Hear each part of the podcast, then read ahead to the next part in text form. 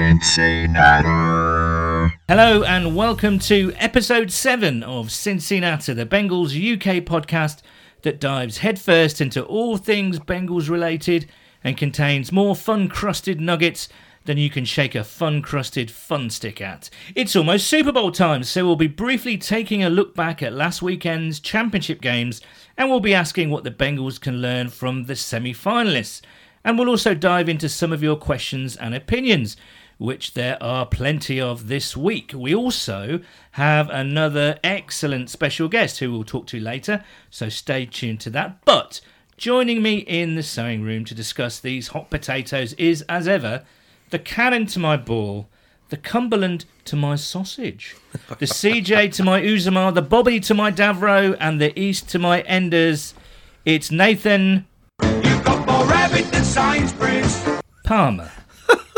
Hello, Nathan. How you doing, Paul? Um, do you think ever one day when you give that intro, that massive intro, that people will think to themselves, maybe it ain't going to be me today. You're going to introduce someone else that you managed to lumber on this podcast, eh? Well, that's but... that's always the dream, I think, isn't it? But um, build it up to about episode ten and then get rid of me. Is that how this is yeah, going? Yeah, that's basically what, what, right, what I'm aiming see, for. I see how it is. Um, Now, it's been another busy week uh, in the N F L especially, uh, and there's been some bits and bobs of Bengals news, but we need to talk about the championship games because there was an absolutely brilliant game between the Jags and the Patriots. Yep.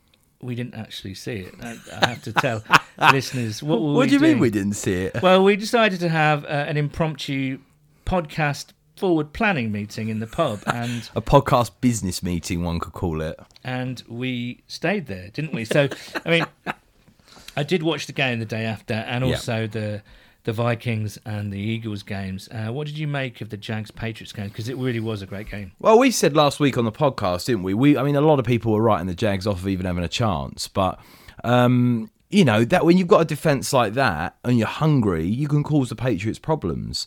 And I mean, sometimes, I've said this on the podcast before, you get a situation where teams, like I said, it's like you playing your little brother at sport. You let them get out to a lead, but you've just got that ability when it matters to make the difference. And I think really in this game, the Jags gave it their all. They gave it their all and they put themselves in a good position to win. But when you've got Tom, uh, Tom Brady... who quite possibly is the best of all time, Bill Belichick, who I think unquestionably is the best head coach of all time, it's just such a difficult machine to beat. I mean, what, what, how do they do it? What, what, what makes a winner a winner? I mean, that's a very big question. Confidence. Confidence, being in that Game situation planning. before. Yeah, yeah. Knowing experience. how to, to win, experience. Uh, I think all those things. Talent. I mean, you blend them all together into a smoothie, you have a drink of it, you got it. You know what I mean? Like, it's just an absolute perennial beast, New England. So I you... hate New England. I genuinely might hate them more than the Steelers. Like, wow. It's a toss-up. I just can't stand the smugness of Brady and Belichick's just, like, grumpy old man on the sideline type attitude. Like, a lot of their fans in the U K as well, and like, give me a load of, tweet me a load of stick for this. They're right, sort of up their own... backside, sort of, you know, only a fan because, like, you know, they win all the games. They're the glory hunters. I can't stand the Patriots. Can't stand them. But you have to kind of take your hat off. Oh, to you them do because they're. Yeah, yeah. I mean, one hundred percent. In that situation, it was really weird. Actually, again, I'll say it. I, th- I said something that I said last week. Um, that watching the Jags, they didn't, they didn't capitulate. It just came down yeah. to that final two minutes, and it felt like a Bengals-like performance. You know, they yeah. did everything right for. Th- Three, three and a half quarters. Yeah. Uh, but then somehow the Patriots, when they needed to give Brady pass protection, yeah. they gave it to him. Yeah. When they needed a big punt return off Amendola, they got it. They got it. Um, when they needed receivers open, they schemed it so they were open over the middle. Yeah. It was just like, wow. Meticulous. Meticulous. Brilliant planning, brilliant scheming, brilliant yep. execution. And you can't say that the Jags... I mean, Bortles had the game of his life. He was brilliant. And they were really creative in the way they kind of ran their offense. Lots of bootlegs and kind of misdirection, which we saw yeah. versus the Bengals. They're very hard to play against. Yeah, I mean, Tony Romo said it, didn't he? When Blake Bortles walked on that field with about... That, was it? Two and a two and a half minutes left. He was like, Blake Bortles, you dreamed of this moment as a kid. Like, this is your chance. A F C title game, down six against the New England Patriots. You got to lead your team to the Super Bowl. Now, Blake Bortles, I take my hat off to Blake Bortles because I tell you what, he has bloody well stepped up this year. No one gave him a chance of being in the A F C title game in that position, and he played. You said he played his heart out. And but when in, when it ultimately matters, Tom Brady in that situation, he walks out on the field, down six, two and a half minutes. Aaron Rodgers does the same. You're backing them. You're not backing Blake Bortles in that situation. No. And fair play to him. He gave it a run. They they got close. And, you, you know, fair play to the Jacksonville Jaguars. They're on the road as well against New England. It, it was a very entertaining game. Yeah, absolutely.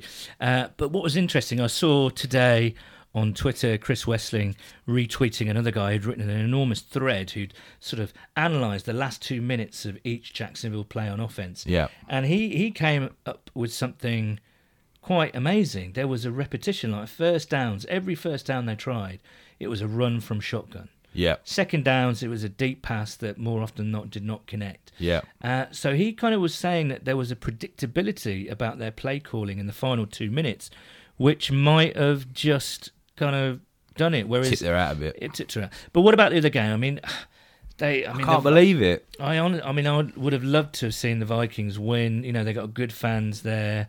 Um, the whole Skull chant and you know Zimmer. Obviously, it was it was yeah. upsetting to see Zimmer on the losing uh, podium yet again. Um, but again, he someone I saw tweet had a go at him saying this was like a, a, a typical Zimmer playoff play calling sequence. You know, he blew it, and he, I mean, he admitted in the press conference that he didn't call a good game. But the Eagles are, I mean, they're, they're not a funny team because they've got a team of very solid players, and no one apart from that defensive line, which is incredible.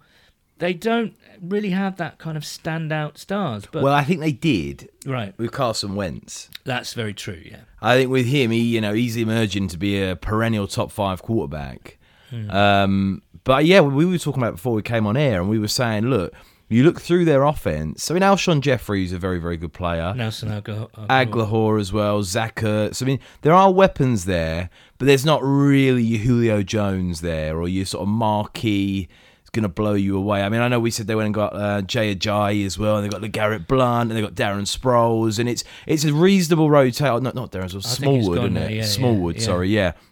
And it's a reasonable rotation, but Doug Pederson has put those pieces together well. And to turn up and lay that on Minnesota in the N F C title game is it's, it? it's a big statement. Um, we'll, we'll come on to this. This neatly segues to what we're going to uh, talk about next. But um, isn't it incredible? These games show you the importance of game planning correctly. Yeah. And scheme. If you've got a rock-solid scheme, then It it does matter, obviously, but it almost doesn't matter the kind of players that you slot into, though. You need to get the right type of players to yeah. work that scheme. But the I told you this, gar- this lager is really gassy tonight. Honestly, I've, I've Paul, got... when I came in tonight, Paul goes to me, I've got Sam Adams Boston Lager in tonight. That's what we're drinking, by the way. We didn't even do that at the start. He goes, you've got these Sam Adams Boston Lagers, fifty p down the co-op. I was like, mate, they ain't selling them for fifty p down the co-op. They've obviously something wrong with them. Honestly, they're the gassiest lager I've ever had in my life. Honestly, I've got so much trap wind. It's unbelievable. God, bloody hell, that's a great thought, isn't it? Yeah, lovely. Sorry. It's me Sorry, stuck in a, in a stuffy stone room all night with him. Bloody hell. So this is coming out of my mouth, not the... well, well, let's not speak too soon. Right, uh, we're going to talk about what we can learn from oh, dear. those championship games, and specifically the teams. How did they get there? What can the Bengals learn? Because, you know, it's the end of the season, and naturally uh, thoughts turn to the Bengals and next season. Yeah. Uh, how are we going to fix this team? How are we going to make it better? What can we learn from the Jags, for instance? What we can learn... Well, I mean, the Patriots are the Patriots, and they do it every single year. Yeah. But what can we learn from the Eagles? What can we learn from the Vikings? I think you've got to have a very clear, strong identity. And I think if you look at the Jacksonville Jaguars, they've got a very good defense, and they've built that up. Like, they have built that up. Like, they've got, you know, they've went out and got first-round picks like Jalen Ramsey. They've gone and got, you know, that guy from the Broncos, is it Trevathan? And they've gone and got, um, or is it Malik Jackson? One of the two. But they've they've really put some solid pieces on that defence. Over a few years, they've built it up. You know, initially they had a couple of decent players. I think it's Paul Posluszny was always their sort of marquee star. But they've built it up. And they what they're going to do is they're going to play strong defence, and they went and got Leonard Fournette, and they're going to run the ball. And it takes so much pressure off Bortles when you can do that. That's right. You've got a strong defence. They're going to get you the ball back. They're going to force some turnovers. They might even score. And you've got Leonard Fournette, who's an animal. He's going to run it at you hard. He's going to set up the play action. And T J Yeldon as well. Yeah, and you got Yeldon, and you got Chris Ivory. Yes, I thought yeah. Chris Ivory was exceptional against us. Mm. I mean, he because I think Leonard Fournette was out for that game, wasn't he? That's right. And Chris Ivory looked like a man possessed running. And he's probably your third string running back. Yes, so I if you can run agree. the ball that well, and they they went and got a few pieces as well on the offensive line, and they're very much geared up that we're going to run the ball, play a hard defense, and I think that is the key. Because if you look at the Bengals this past year, what is our identity? We don't really have one. I didn't think it's I very mean, flimsy. When it, it's interesting actually because Marvin Lewis said he wants to get back to a vertical passing game. Now, recently, since Jay Gruden, for instance, came on board, it was very much a West Coast, yeah, exactly, uh, offense, and Hugh Jackson kind of made modifications to that, but it was always that way. Mm. And it was interesting to say or to hear Marvin kind of say, "Look, we need to get back to this vertical passing." Have we ever been that? I mean, I mean, under Bratkowski, you know, yeah. when Marvin first came, it was especially under Palmer with yeah. with Chad Johnson. He was a deep ball specialist, though. That absolutely, arm. You can't have like a massively vertical no. uh, passing attack. Frankly, with Dalton's arm, yeah, he's not the most accurate of but what you can passes. do is look at the Jags and how they scheme creatively. And there's lots of, in- as I said earlier, there's lots of interesting bootlegs when you run the ball so well. Yeah, it sets up so much. Sets up so much. And it's not just play actions. It's not just, yes, they can hammer through the tackles with Fournette, Ivory and, and, and Yeldon, uh, but they can do bootlegs. They yeah, can kind of, one hundred percent. You know, all these creative stuff, lots of shifts and motions yeah. on the line. And that's something that we have not done. Hmm. And it's been interesting to hear Bill Lazor in the recent batch of interviews saying that he, he's not afraid to go back and rip this offense up and start all over again. And to yeah. me, that's encouraging. Yeah. I know what you think about Lazor, but yep. you know, there's. I, I think you're absolutely right. There's got to be an identity. And the Eagles are kind of the same. Yeah, they've gone out. They should be used as a blueprint because they've got an awesome defensive line. We know that. They've got a very solid offensive line. Yeah. Obviously, the emergence of Carson Wentz has been a, a really big... Carson Wentz. Carson Wentz. He has emerged. Oh, it's Carson Wentz drops back to pass. Yeah, uh, Carson Carson Wentz? Carson Wentz? I want to say like that. Carson Wentz, sorry. Yeah, he's he's been fantastic. But you look at... They've been aggressive in free agency. They've yeah, gone out yeah. and got LeGarrette Blount. Solid player. Doesn't pull up any trees, but he's extremely effective. Yep. Jay Ajayi, also extremely effective. Made a trade when and got him. Absolutely. Like mid-season, that, yeah, that's yeah. kind of unheard of. Like, and they're basically saying, by making that trade, I don't, Jay Ajayi hasn't done that much. He's made a couple of decent plays, mm. but it's that attitude of, we think we can win now. Yes, and I think and it, that's what's missing from yeah, the Bengals. Because, you know, and I'm not saying the Bengals could have done this, but that year when Dalton hurt his thumb and we all thought that was our year, yeah. you potentially that year could have gone and made some other moves and you could have been like, this is our year. Could have gone and get, could have got a Q B. Wow. A starting caliber Q B to finish the finish the job off. But you can't make a trade though after you got hurt, and they did have McCann. No, but yeah, okay, that's fair enough. But you know what I mean? It's yeah. that kind of mindset. Checkmate. Yeah, sorry, you got me there, you bugger. Um, so I think that's what we can learn. You know, yeah. it's kind of building teams up, which the Bengals have done. But they haven't done it quite in the right spots, I don't think. They've got, I think, next, because Marvin Lewis, I, the thing with Marvin, I love Marvin, but he does give you these sort of recycled, we need to run the ball, we need to, you know, limit the turnovers, we need to do this.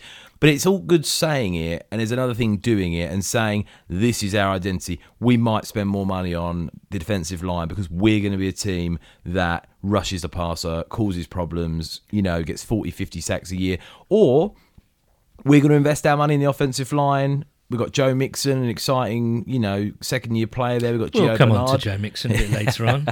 We've got Mixon, who's an exciting young player. We've got Gio Bernard. And we're going to run it down your throat. And we're going to bet on Mixon next year. And we're going to bet on Gio Bernard. And that's what we're going to be. And we're going to make the job much easier for Andy Dalton. Because I don't think, you know, being a vertical passing team is one thing.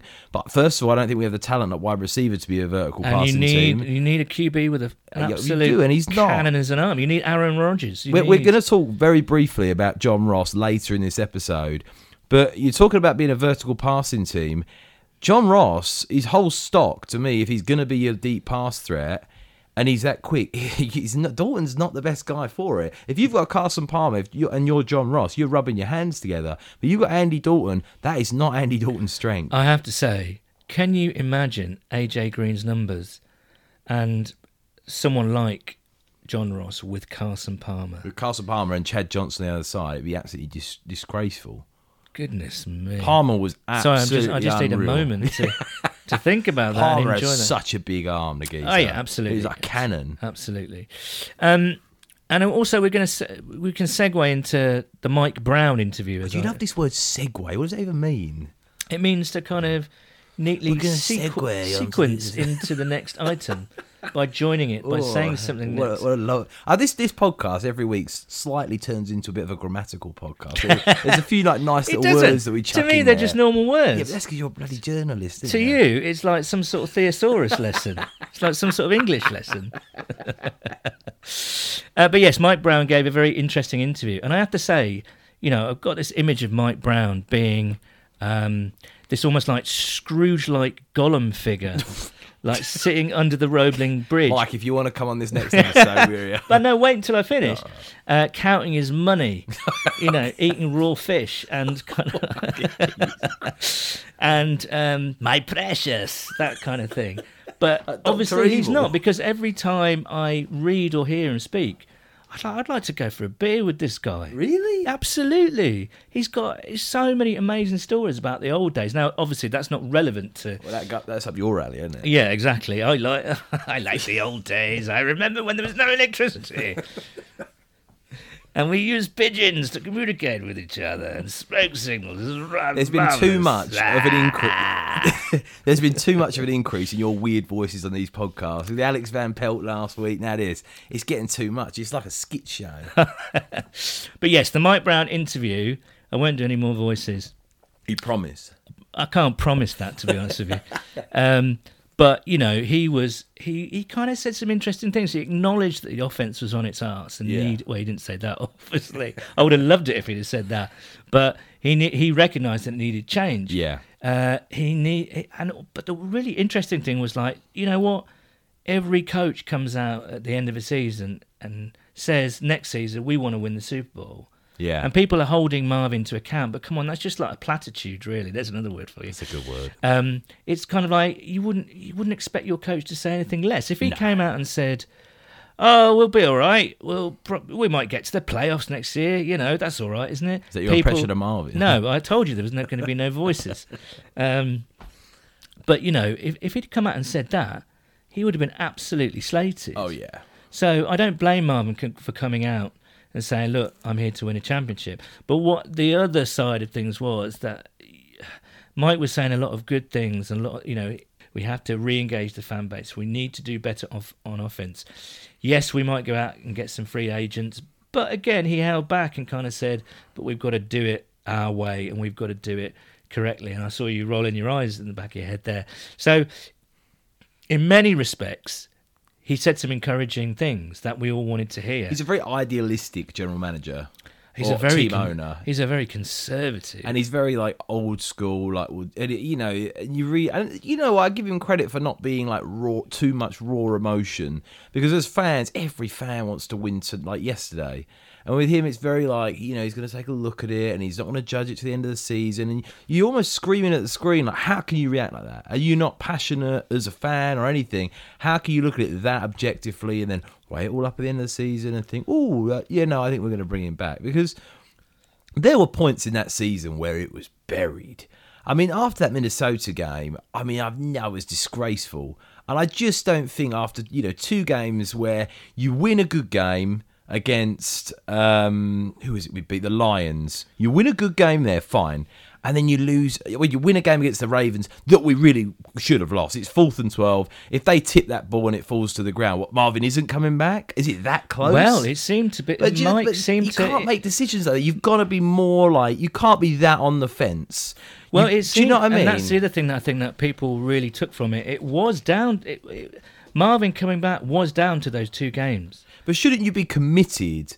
Like, shouldn't at that point you be like, if it's that close, then maybe it's not right? Because you need to be one hundred percent committed if you want something to work. And if you're, you know, basing the decision to bring him back on a ball being tipped in the middle of, you know what I mean? It just, it's all a bit, it all seems. Well, it staggers me that you're making a decision on your head coach for the foreseeable future. Yeah. On two games, two meaningless games. Yeah. Do you know yeah, what I mean? No, absolutely. This should have been kind Dead of decided. Cat bounce. It's happened before. Absolutely. It should have been decided way before the season. But listen, We're going to talk a little bit more about this because we have another special guest this week. And indeed, our fantastic special guest this week is one of my favourite journalists. It's E S P N's N F L Nation Bengals reporter, Catherine Terrell. Catherine, are you there? Yeah, thanks for having me on. I, I know we tried a couple of times. We couldn't make it work, so happy to be here. Well, we're happy uh, that you are here. I mean, you're, you're not from Cincinnati originally, are you? You, you? You've covered New Orleans before. Are you from Louisiana originally? Right, I'm from Baton Rouge, Louisiana, and so I lived in Louisiana all my life until um, last year, actually. I think I covered the Saints for four years, something like that. Right, right. So how did you find Cincinnati when you came up north to Ohio? Uh, well, E S P N gave me a call in the summer of two thousand sixteen, and they had an opening in Cincinnati. Um, I'd actually never been to Cincinnati, although I had been to Ohio. So I figured, you know, why not? Something new, uh, and I think that's been great. Um, I'm coming up on two years now, I guess. Uh, it'll be two years in August. And we can't thank you enough for your amazing reporting either. So um, I have Nathan in the studio with me. So Nathan, say hi to Catherine. Catherine, say hello to Nathan. How you doing, Catherine? All right? Hey, I'm doing great. How are you? Yeah, I'm not too bad. My, my first question to you on the Bengals um, is what do you think is the most important area for the Bengals to improve in um, going into the two thousand eighteen season? Well, I think certainly they have to improve their offensive line really top to bottom. I, I don't think that there's any player on that line that's not replaceable outside of Clint Bowling, and I think they have a lot of work to do.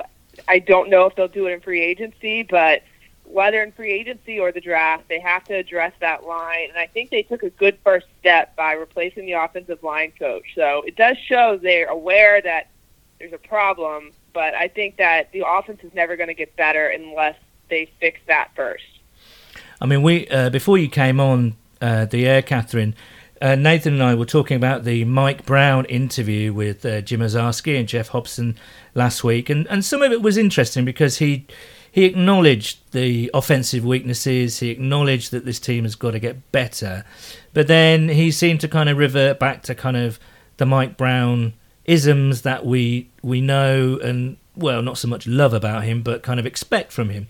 What did you take from that interview? Because it was kind of quite an interesting chat, wasn't it? It was interesting, but I think that Mike Brown often has acknowledged problems. It doesn't necessarily mean that they fix those problems. I think that's the interesting part. I think you, you saw that with Adam Jones last year. Uh, Mike Brown acknowledged that what he did reflected very badly on him when he got arrested, but the Bengals weren't willing to part ways with him.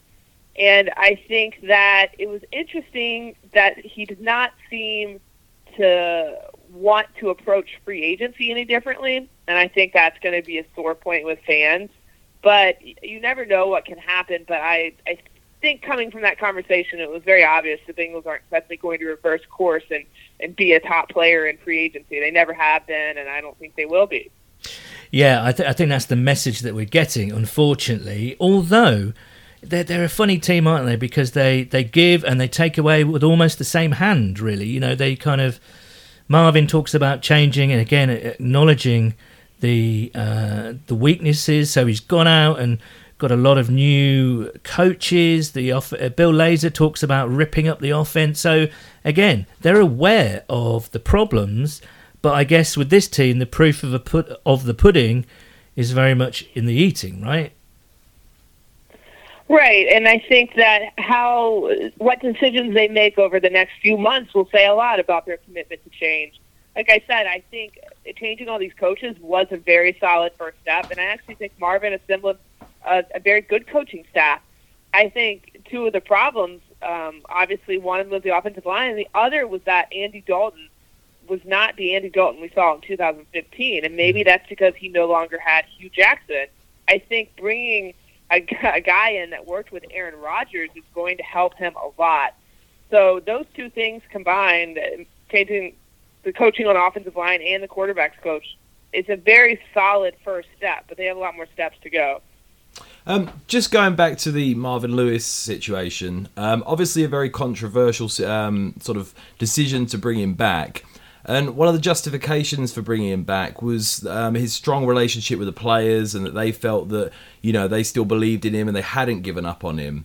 Now, you know, being around the team, being close to the team, do you think that is true, and do you think there is a real buy-in from the players, or do you think there are there is some sort of maybe, you know, underlying tensions, and there are a couple of players there that think, you know, actually we might be better off with a fresh start and with a new head coach? Well, I think a lot of times players are, are closer to their position coaches than they are to the head coach, especially in the N F L. So you probably have all three sides. Some players don't care. Um, Some players love Marvin, and that was kind of clear. I mean, you talk to players like Adam Jones and Drake Kilpatrick, and I think they're very close to Marvin. And there probably are some players that were frustrated with how he handled things. Even A J Green said that. But I think, most of all, players know that changes in coaching staffs are not good for them. So usually players are going to be against change. They know a new coach can come in, and they can be on their way out. So I think if So I think if the players didn't buy into Marvin, then we wouldn't have seen them win those last two games. Because I have to admit, during that Bears game, I thought the players just flat out quit. And the more I watched it over the next few days, and the more I talked to them and thought about it, I think that everything just went wrong in that game. And they rebounded actually pretty nicely the last two games of the season. So um, you shouldn't base your decisions on two games, and I think Mike Brown partially did. But I think it does show some buy-in. Yes, I was at that Bears game, so thanks for reminding me of that one, Catherine. Um, I'm, I'm, I'm sorry about that. I'm interested. You, you're there day in, day out, and we're a lot of people are quite angry with, with the the mar- the renewal of Marvin's contract. Um, what what's the feeling that you get at the moment? Has the kind of rage and anger kind of died down a little bit, and people being a little bit more kind of uh, phlegmatic about it? What what's the, what's the what's the feeling at the moment? I know that you guys in the media just could not believe, really, because everything that the writing was on the wall for Marvin, right? So what's the feeling now? Well, it was interesting. I've gotten the sense all year he could be on his way out, and not just a Mike Brown thing. It was, it was a Marvin decision too. He even told me um, in August uh, during an interview, some people, sometimes people have to go their separate ways, and I'm okay with that. So, yeah, there, there were so many signs that they seemed to be okay with mutually parting ways. So it was very surprising when that reversed course. Although as it got closer to the time it was announced, it started to become more obvious he was coming back, because if, if he wasn't, he would have said that immediately after um, that Ravens game or the next day. Um, but as far as fans go, I think the more worrying thing is apathy. I think fans are just kind of fed up with the status quo, and that makes them apathetic, you know? It makes them not bother to go to games or just not bother to care, and that's what you never want your fan base to be. Mike Brown thinks he can win the fans back if he wins, and I think that that's mostly true, but I think that there's some fans that are going to be upset until they see a coaching change overall. Coming from uh, New Orleans, where the fan base is legendarily kind of rabid and fervent and kind of frothing at the mouth down there, it must be quite quite odd to see this kind of apathetic fan base in Cincinnati. Well, it's it's interesting because um, if you follow me on Twitter, you know I'm a big L S U fan, and that's where I went to college. Yep. And that's exactly what's happening to their fan base. They don't like the coaching decisions and the coaching staff, and they're becoming apathetic. They're basically resigned to the fact that their team won't be that good. So I see it in both fan bases. Now, the Saints are, are an interesting fan base because they're They're very defensive of their team and of outsiders, and I think that Cincinnati fans are are angry at their team. But, you know, even Saints fans wanted Sean Payton to go for a while. He went through so many seven and nine seasons. It, it was the same thing. People were calling for him to leave, and they had a good season this year. So winning does help. It does turn things around. I don't think you'd see many people calling for Sean Payton's head at this point. And this seems like an obvious question, but I'm going to ask it anyway. You mentioned that.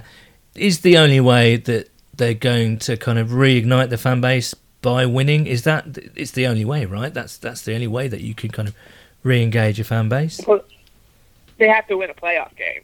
Yeah, I think not even getting to the playoffs is going to is be is going to be enough. I mean, fans have been waiting for a playoff game since nineteen ninety. So they're, I mean, he's waiting for a playoff win. Yeah. So until you get that, it's just another lost season. And I think that where the fans' frustration comes in is they feel like they have this window with some of the defensive players and A J Green, and it feels like a waste every year they get to the playoffs and don't win. So they're going to have to win a playoff game. I think that that's really the bar at this point. I don't think I don't think improvement would really mean much unless it comes with a win.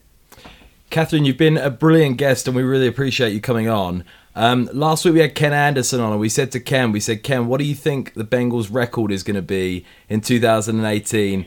And he put his neck on the line, and he said eleven and five, which I think, you know, going back to the point we were saying about engaging the fans, would be a great start and get people back on board. What is Catherine Terrell's prediction for the Bengals in two thousand eighteen? Oh man, I don't I don't like to make predictions before free agency. Um, We're putting you on the spot here. Year, I know, I know. My prediction, my earliest prediction last year was nine and seven, and if they had won two of the games they were supposed to win, they would have been nine and seven. Uh, man, I I don't know. I, there's just so many variables, and I know that's a cop out, but I just want to see them fix this offensive line before I really start to to see optimism that they're going to be better than the worst offense in the league. But I do also think they have a good core in place, and they're very capable of getting back on track. I don't think they're that far off. So I could I could see them having another mediocre season, and I could see them winning nine or ten games if they address the correct problems. So I'm not going to make a, a, a solid prediction yet. You'll have to come back to me in a few months, but I do think there's a good core in place. It sounds like nine and seven to me. Right now, well, it can move. That's that's usually the baseline now. Uh, we'll see after March and May, actually. All right. No, that's a fair point. And so, Catherine, we're going to let you go because you mentioned earlier off air that you're a bit poorly at the moment. So we can't thank you enough for uh, joining us and getting out of your sickbed to talk to us. Um, uh, we'd love to have you on again, maybe later on this season. But uh, until that time, Catherine, thank you so much for joining us. Of course, anytime. Thank you for having me. Cheers, Catherine. Well, that was E S P N's Catherine Terrell, uh, another great guest, and she said some really good things, I think. I think it kind of echoed a lot of what we're thinking. There's a lot of talk at the moment. Um, we hope we hope they back it up with actions, right? Yeah, I mean, there's some really good points, and I think, you know, there's definitely some good debate in there. And I think it's just so good to have these guests on. Like, it's just really interesting to get the scoop from Cincinnati, from the people that are close to the team. And it was also very nice to get through um, get through one interview without an appearance from your cat, Paul. Poor old Quill. I've, I've locked him in the living room. I have locked him. That, that, before anybody calls the R S P C A, he, he's asleep on, on the couch. At Even the worse. No, I didn't. You know, there's no... If you're Nothing. listening to this show tonight and you've been affected by some of the actions... we'll put on weird. a helpline number at the end of the show. No, he's fine. He's sleeping. What's his name? Quill. Quill. And he's, I say, he's a Bengals cat. He's the best, but he's the noisiest, meowiest cat you've ever heard in your life. Um, oh, dear. We're going to kick straight into the questions because we've got a lot uh, this week. So thank you so much. And, you know... Again, I, I say it every week. I'm gonna I'm gonna dish out my catchphrase now. Don't. No? All right. This uh. is no, it's not. It's not. But no, thank... well, you got to do it. It's your catchphrase. This is as much about listeners. This is as no, much you about you as it is about us. No, seriously, it is, and we love the questions and the interaction. This is what we do it for, right? This we're all Bengals yeah. fans, and please get in touch with us on at Houday underscore U K uh, on Twitter and Bengals U K on Facebook, and we've had loads of questions, so we're gonna we're gonna dig straight into them. Can I just say before we get started on the questions, like we really, honestly, I, I, what I've been really, really surprised by since we started doing this podcast is just how engaged some of you have been, like retweeting it, commenting, like it's awesome. We really, really enjoy it because it gives us an idea of what you want, what you don't like, what you do like, and honestly, like you know, especially to the U K fans, if you've got any fans in your Twitter feeds that you know of that maybe don't know about what we're doing or the podcast. Like, let them know, like give them a tweet out. Like it's just it's great to engage as many of you as possible. Absolutely, and uh, we will be uh, trying to get some meetups together in the spring. Definitely, perhaps during draft. That's not set in stone yet, but we're talking about where to do it and what best to do it, and we're going to actually send out a survey once we uh, finish the, our first series to, to tell us what you want and tell us what you're into and what you think would be good. Not like, oh, Nathan. I don't want any dodgy pictures on Twitter. Tell us what you're into, everyone. Right, let's let's get into some questions. Uh, my mate Jimmy in Japan. Hello, Jimmy-san. Uh, dreams of Widnes at D W. No, sorry, D Widnes on Twitter. I just want to go back because I forgot to mention this week. How much fun was it watching Pittsburgh against Jacksonville? The hubris exploding in their faces was incredible, and the Jags players were totally on point talking about the lack of respect. We don't need to go into that, but I think I needed to mention that oh, because, yeah. you know, that was a sweet, sweet but moment. But do you know what? There wouldn't have been sweet to see, like, New England and Pittsburgh, one of them take the other one down. It's like seeing your two exes have a row. Wow. I don't know. If you met my exes, you wouldn't want to see. Uh... Um, okay, so Ben Wintle on uh, Facebook. Hi, Ben. With the recent success of the Jags, the Vikings and the Eagles playing with average Q Bs relying heavily on their O-line and D-lines, do you think we should go that route in the draft or attempt to do that in free agency? Ben, I think I think that's a great point, and I think we alluded to it earlier in the podcast about having an identity. I think if you, uh, you know, if that's the road you're going down, then I think absolutely we should build through that in the draft, and absolutely we should try and be aggressive in free agency. And you know, Catherine Terrell earlier was saying, you know, I don't think the Bengals are going to be aggressive in free agency. Well, I disagree. I think we will be. I think we will be aggressive, not aggressive, but like moderately flirtatious. We're going to go and get, I think, at least one marquee player, because we have to. To engage the fan base, it is about winning, but it's about getting good players, invigorating and energising the fans.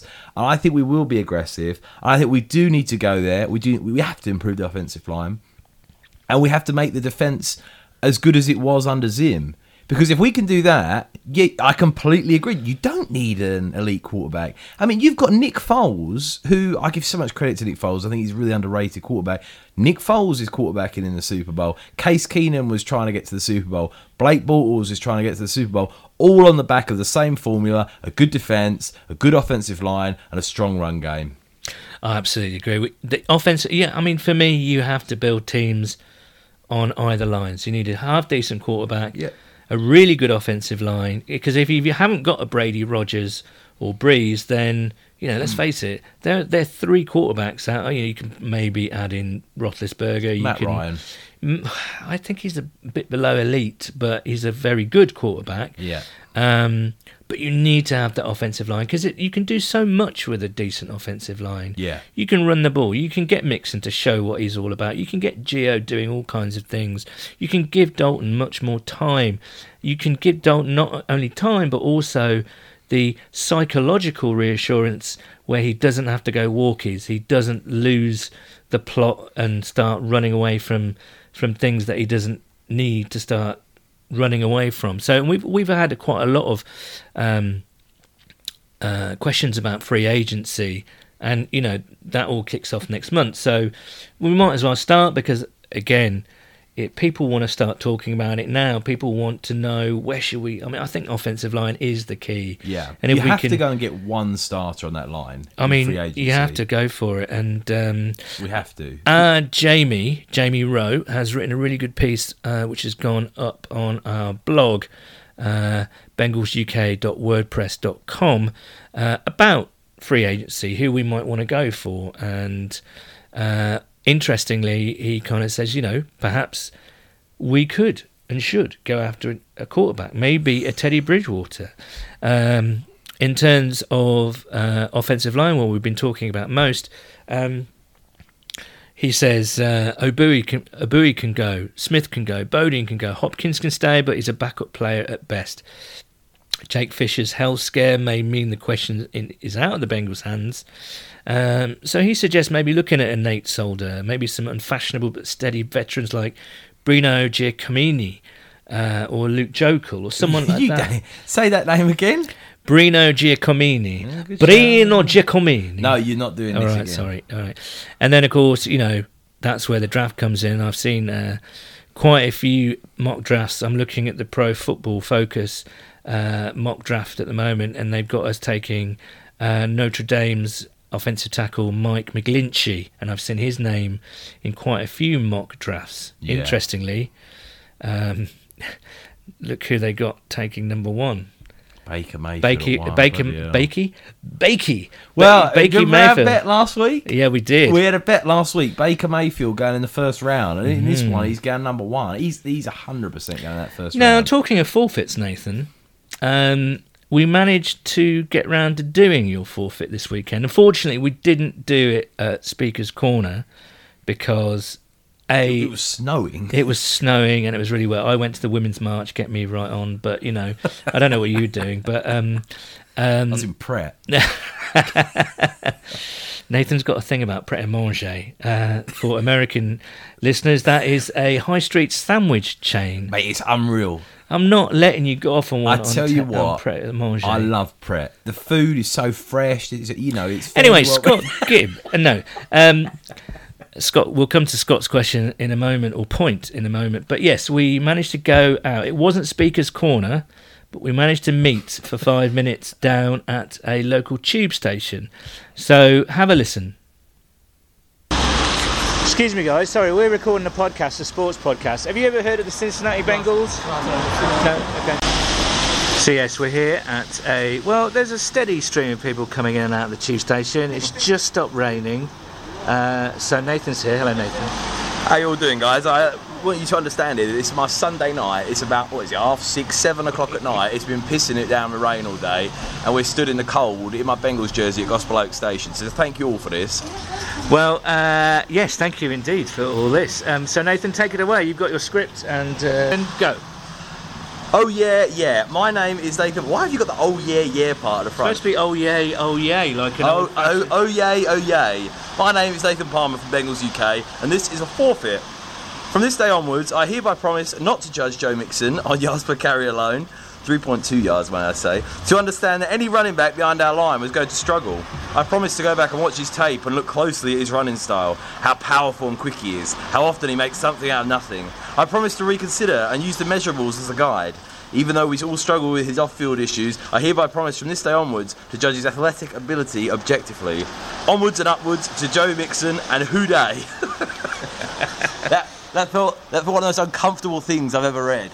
And in public as well, on a deep, dark, cold, rainy night. Well, should we go and get a pint? Let's go and get one.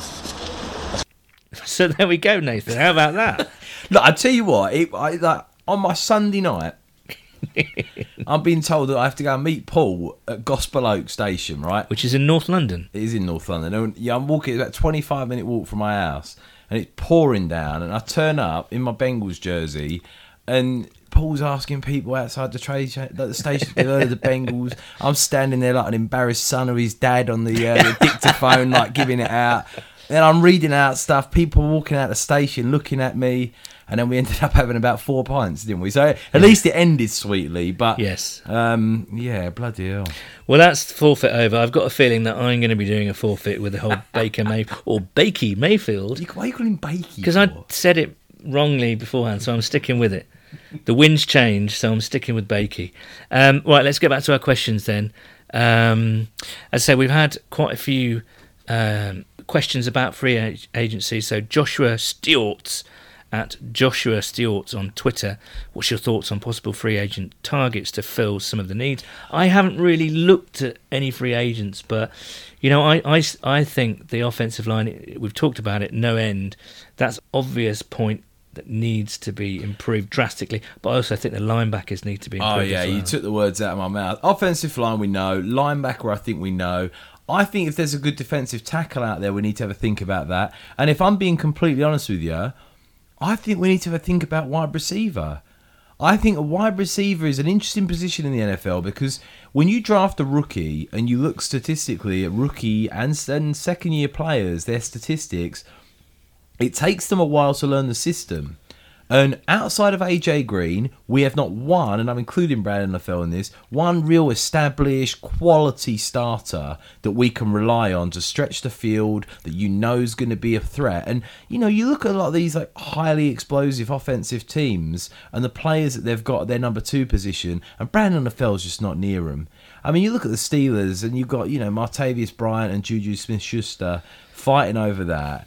And you've got other teams, you know, that have got people, like even like the Lions we played at the end of the season, you got Marvin Jones and Golden Tate. I mean, you want a player like that that you can help Andy Dalton out with, because outside of Green, you double cover Green, and you've got a very pedestrian receiver in Brandon LaFell who can make plays, but he's not going to beat you deep. He's not going to make these one-handed spectacular grabs. And you know, with a bad line, you need someone that can do that. And I think unless we go out, I mean, like I said, if you even if you go and draft another first-round receiver or whatever you do, it takes them time to adapt. So maybe in free agency, we go grab someone for a quick fix. Yes, uh, who knows? I mean, again, I've not really looked at the the whole uh, free agent uh, list yet, and you know that that's something that we can. Um talk about. So you run in... a Bengals U K podcast, so you're not even bothered to have a look at the free agency list. Is that no, because I'm talking about the is Bengals. That, is that the commitment you're showing to this podcast? I, excuse me, I went out in the, in the pouring rain to record you talk nonsense about Joe Mixon. I stay up until God knows when editing this podcast. No, no. You know what I'm saying? I'm joking, I'm joking. Right, I mean, Jamie did suggest maybe Paul Richardson of Seattle, who's coming up uh, free agent this so year. Look at you, when you get desperate, you're quickly getting on Jamie's coattails. No, now, I'm not, you? no. I think he's, he wrote... He wrote It's really a good, good blog. It's a good read. I have really to say. good, really good read. Um, let's get back to our question. And actually, this I'm going to use this word again. Segue into Ben Williams's question uh, at Ben Williams two. If John Ross is fit, do you see him making a difference next season? Right. And I'm going to say absolutely one hundred percent. But it's a big question. Okay. On. Well, uh, uh, let me qualify that, right? Right. I think he's got the speed and the skill. If you watch him play for his college team up in the Northwest, oh, who was it? It was um, Northwestern. Northwestern. He was amazing. Now it's no, it wasn't. It's, it's not Western. It's Washington State. Washington State. Yeah. Northwestern. Yeah, see, you said Northwest. Yeah, your commitment to this podcast, Nathan, is well. At wow. least I read Washington State Huskies. Yeah. There you go. There you go. I think he's he's obviously got the speed, but I think he's got the hands and.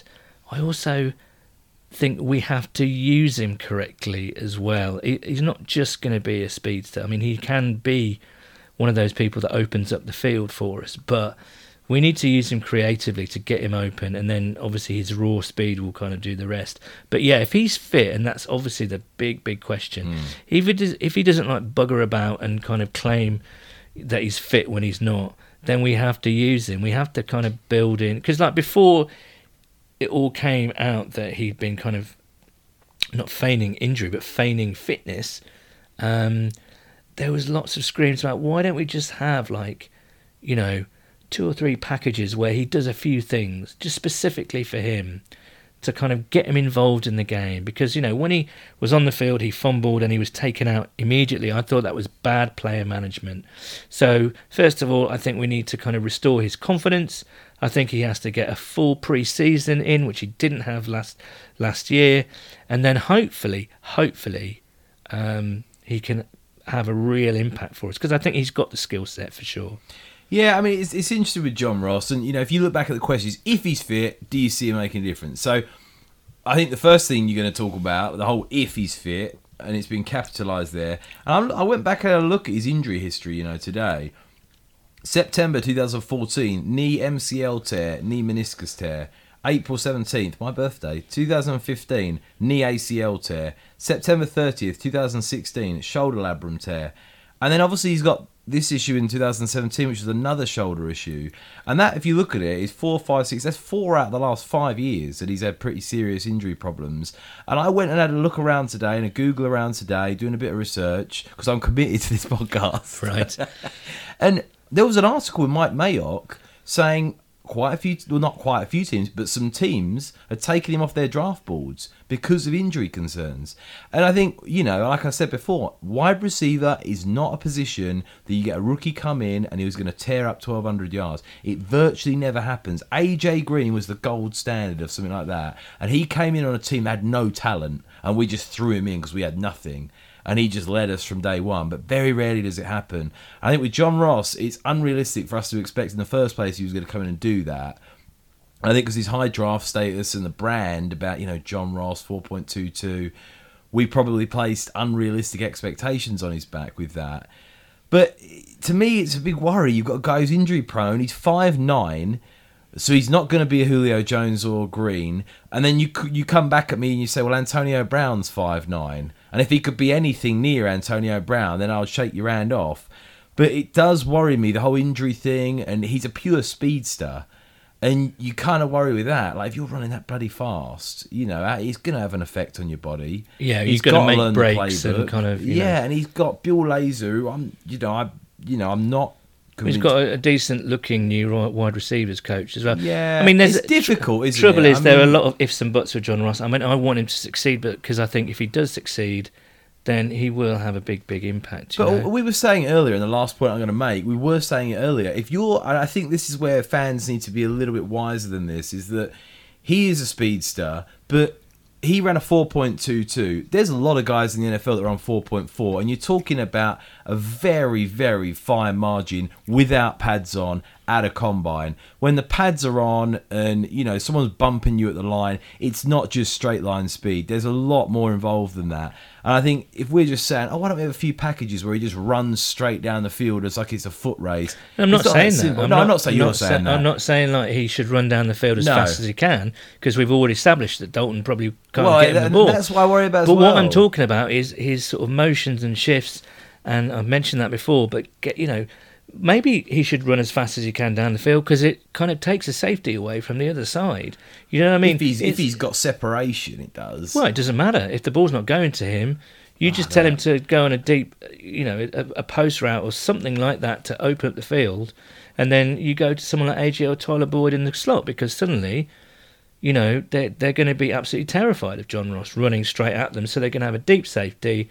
And then, oh, who knows? Who but he's, knows? I don't think he's, I mean, we're, we're talking as if he's just, you know, because he ran that one draft, you know, that one play, and we're like, well, he's just going to tear it off. It's, it sounds good and it sounds sexy, but I'm not convinced. I mean, you're, we'll summarise, you're saying yes. I, I think I'm it, saying four out of ten.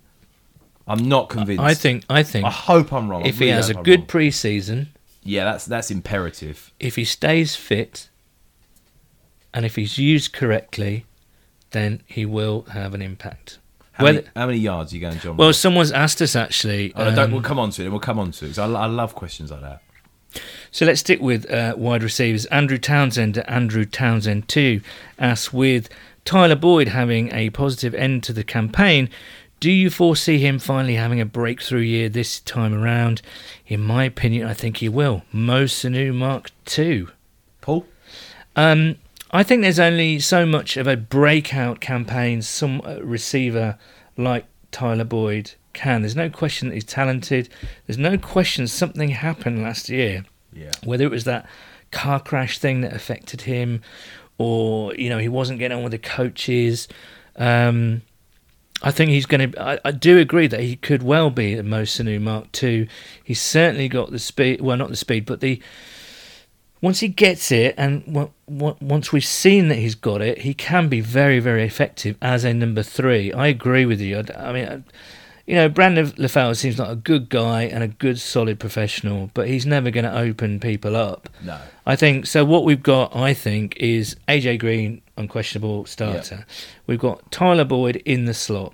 We've got an, Boyd needs to be your reliable number three, and if he can be that, that's perfect. And I think he shares time with Alex Erickson. I yeah. think he's a, he's a good player that can be used effectively and, and be effective. Yeah. What we need is that number two. What we need is that kind of just something a little bit X-factory, like we had with Marvin Jones. Marvin Jones, you know? Is the perfect number two wide receiver. Absolutely. I mean, if you could bring someone of his calibre back in, that that is the difference. You know what no, I mean? Absolutely. Um, let's have a look here. Um, and again, staying with the receivers, Duncan Price at Dastardly Duncan. There he is again. Hi, Duncan. Who will have more receiving yards next year? Ross, Mixon, Croft, Malone or Bernard? I love these questions. Yeah. Tweet us your over-unders, your who's going to get more. I love a hypothetical. All right, so who's the options? Who's going to have more receiving Ross, yards? Ross, Mixon, Croft, Malone or Bernard? I thought Josh Malone looked better uh, than Cody Core, for I'm, instance. I'm going to give you an easy answer. Go on, then. It's not even close. Joe Mixon. Receiving yards? Yep. Okay, do you want to explain? John Ross, I'm not a big fan. I'm not, not. I'm not a big fan of John Ross, but I'm. I'm very, very sceptical and nervous about John Ross. So I don't think it's going to be him. Tyler Croft might get you eight touchdowns, but you got Eifert coming back. I think I didn't think we would re-sign him, but I'm starting to feel like we might. Who Eifert? Yeah, I'd we'll start, get on we'll to get onto that. In a but I think so. I think if you if you're just saying that, I don't think Croft's going to have a huge role, especially not from a yardage point of view. He might have a few touchdowns. Malone looked good, but I don't think he's going to be too involved. And I think Mixon's going to outsnap Bernard. So I think by opportunity, Mixon. I think Mixon. Yeah, I think I think Mixon quite easily, to be honest. What do you I'm think, going Paul? John Ross. Really? Yep. I think. God, I, Jesus again, God. With those caveats placed, uh, put in place. Sorry, if he gets fit, if he stays fit, if he has a good full season of, uh, sorry, full pre-season behind him, and if he's used correctly, I mean, he could be five, six, seven hundred yards. You're right. You are right. And I think if I wasn't going Mixon, I'd be going Ross. Oh, it's yeah, a very, no, you say it. He, he's, no, he's you a, say it. Yeah, it's, yeah, a, it's yeah. a close call, I'll give you that. Okay, next. Uh, another over-under question. Uh, this is from Sam oh, I love these. Anger. This is at Sam Anger Sam on Twitter. It's his first question, isn't it? It is. Hi, Sam. Thanks for tweeting us. Uh, over under. Joe Mixon will get fourteen hundred yards from scrimmage. Do you know what? I looked at this today. I, before we came on air, I saw this question. And I, I look, I've got my notes in front of me. And the notes I've written for this question are, Sam, you're bang on if he's healthy. That is what he'll get. He, I mean, that's why it's a great... He set the bar at the perfect yeah, over-runner. I think so. I think you'll... Do you know what I'm going to... This is going against all what I think and all what I know. I am going to go just about over. I'll go just about under then. Really? Just to be contrary. Only because I think uh, Sam's hit the nail on the head. fourteen hundred yeah. yards, total yeah. yards from scrimmage is Absolutely. a great great shout. Because, you know, what it, I mean, everything that they've said, everything they've identified, they've acknowledged that the offensive line needs improving, dram- not just improving here or there, but dramatically. So you would expect them to it's do that. It's contingent on that as well. They have it? to do it. If they don't, there's going to be... If there was uproar when Marvin got renewed, yeah. there'll be absolute uproar. If they try selling you a Bwayhi at left tackle again next year, he's I mean, not, people will be... You know what I mean? Big Said is... Um, I hate to say it, but nothing more than a backup. Don't call him Big Said. Why? He is. His name's Said he and he's big. You've got to be good to deserve a nickname. All right, fair. It's not even a nickname. It's like an abbreviation. Um, yeah, if we get our offensive line sorted out, that's... I mean, it's it's going to be so much better. And the next question is from Cheska Douglas at F G Douglas. Thank you for getting in touch, Cheska. And her question is, what is your view on Tyler Eifert resigning? Do you want him back, or would you prefer his replacement, Tyler Croft? I've got to say, Tyler Croft has done a fantastic job of filling in for Tyler Eifert, but... And I was doing a bit of research on this today and, you know, having a look at it. And Eifert's the bigger guy. And I think if you look at his pedigree, he came out of Notre Dame. He's, you know, he's such a good red zone threat that's played to a Pro Bowl standard that I do want him back, yes. Do I think we'll bring him back? I think it's going to depend if anyone else is willing to take a gamble on him. Because yeah, think- how do you set the market on someone like Eifert, who's got undoubted X factor and undoubted yeah. talent?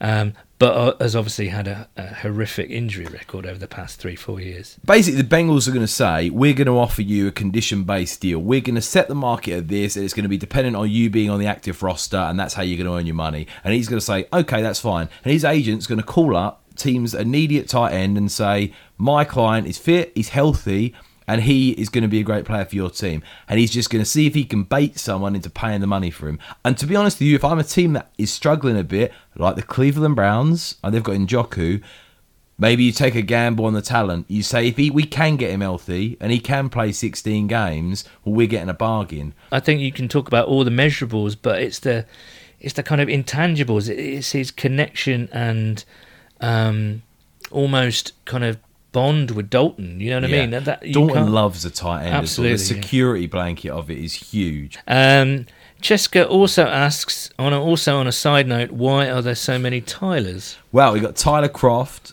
Tyler Eifert, Tyler Boyd, most Tylers in the N F L. Would, would you, Paul, gun is at your head. I've got a gun. Have you? And it's at your head. Do we have the most Tylers? I thought you were just pleased to see me. Do we have the most... Cut that out. Do we have the most Tylers in the N F L? Yeah, I think so. There's not one more team with four Tylers. It's such... Uh, and someone is... tweet us if you find it out not to be true, and I yeah. will shoot Paul next week on the podcast. Great.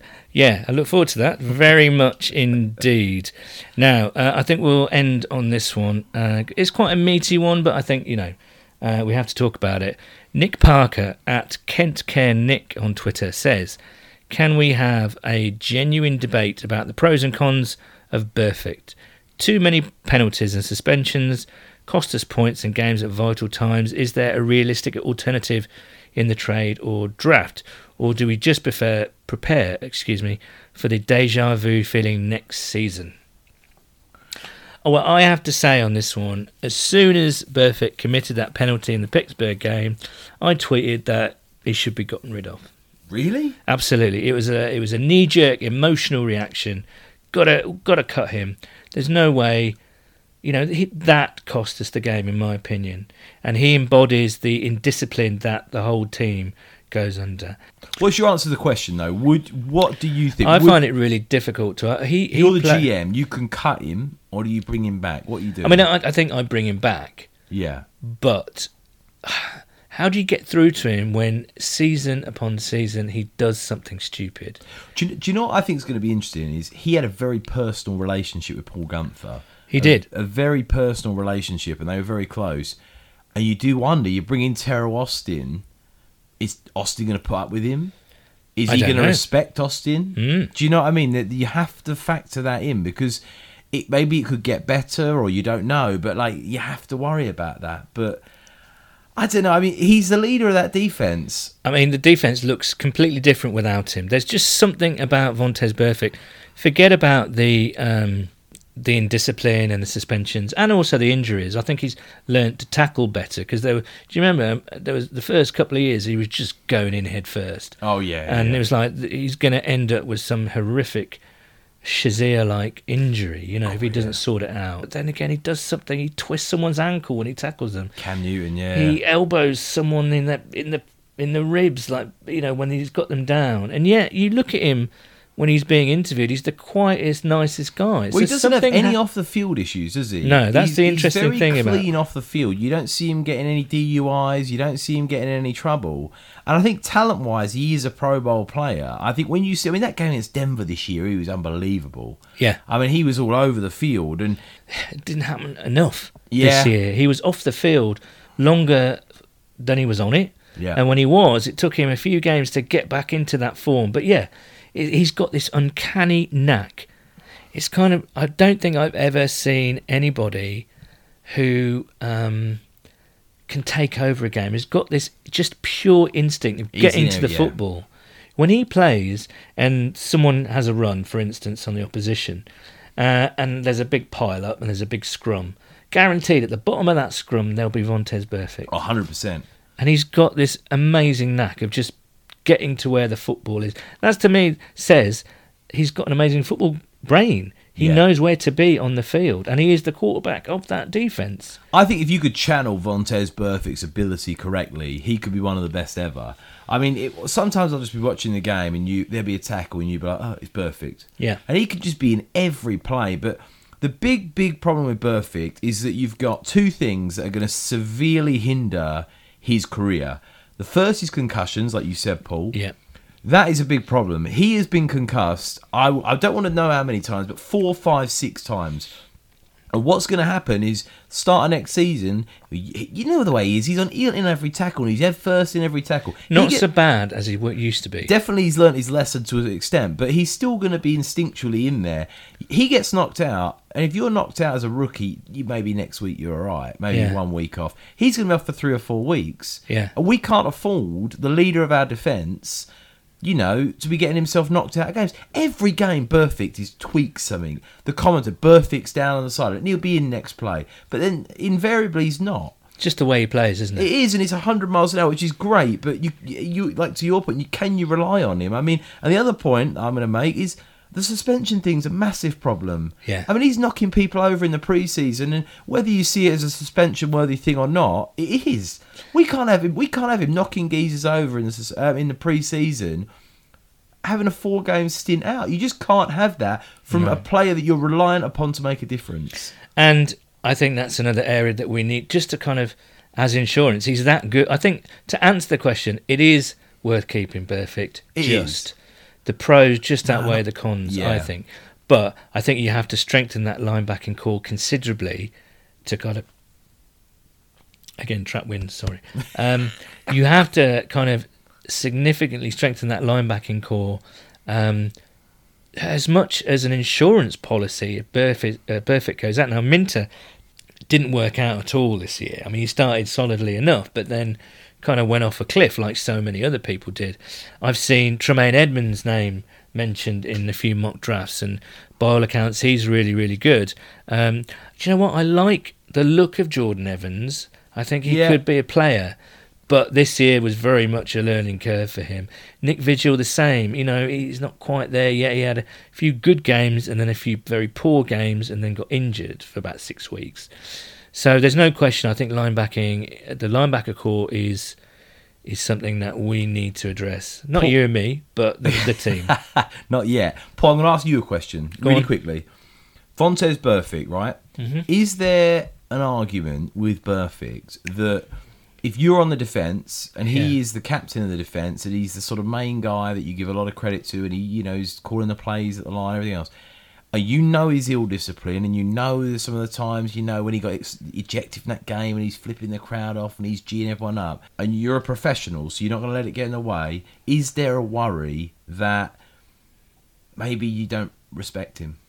And um, that there's a bit of inward locker room, like a bit of politics? I think, I think it's a... Yeah, no, it's a really good point, and it's very difficult to answer, but it, it, if I was a player... We're paying him as well. We're paying him. If I was a player, I think it would be a similar situation to Chad Johnson towards the end of his Bengals career when yeah, he started yeah, freelancing routes. He started just doing what the hell he wanted. Uh, but it was just a circus. And you get a little bit that... But, you know, you want to... Especially a sport like, you know, the N F L. I hate this phrase, but people say it's a man's game. But you kind of know what it's a very what I would substitute that with is it's a very, very physical game where people's livelihoods and physical well-being is put on the line every single play.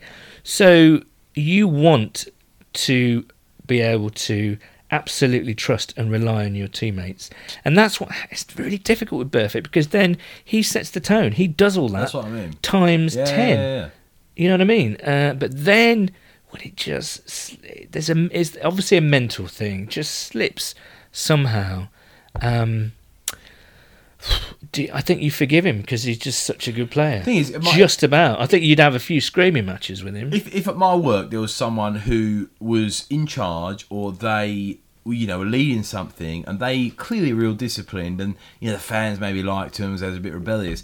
And they were getting paid a lot more than you, and they were getting thrown out of stuff. They were turning up late, and they, you know, there wasn't perhaps the same level of professionalism that was being exempted by yourself.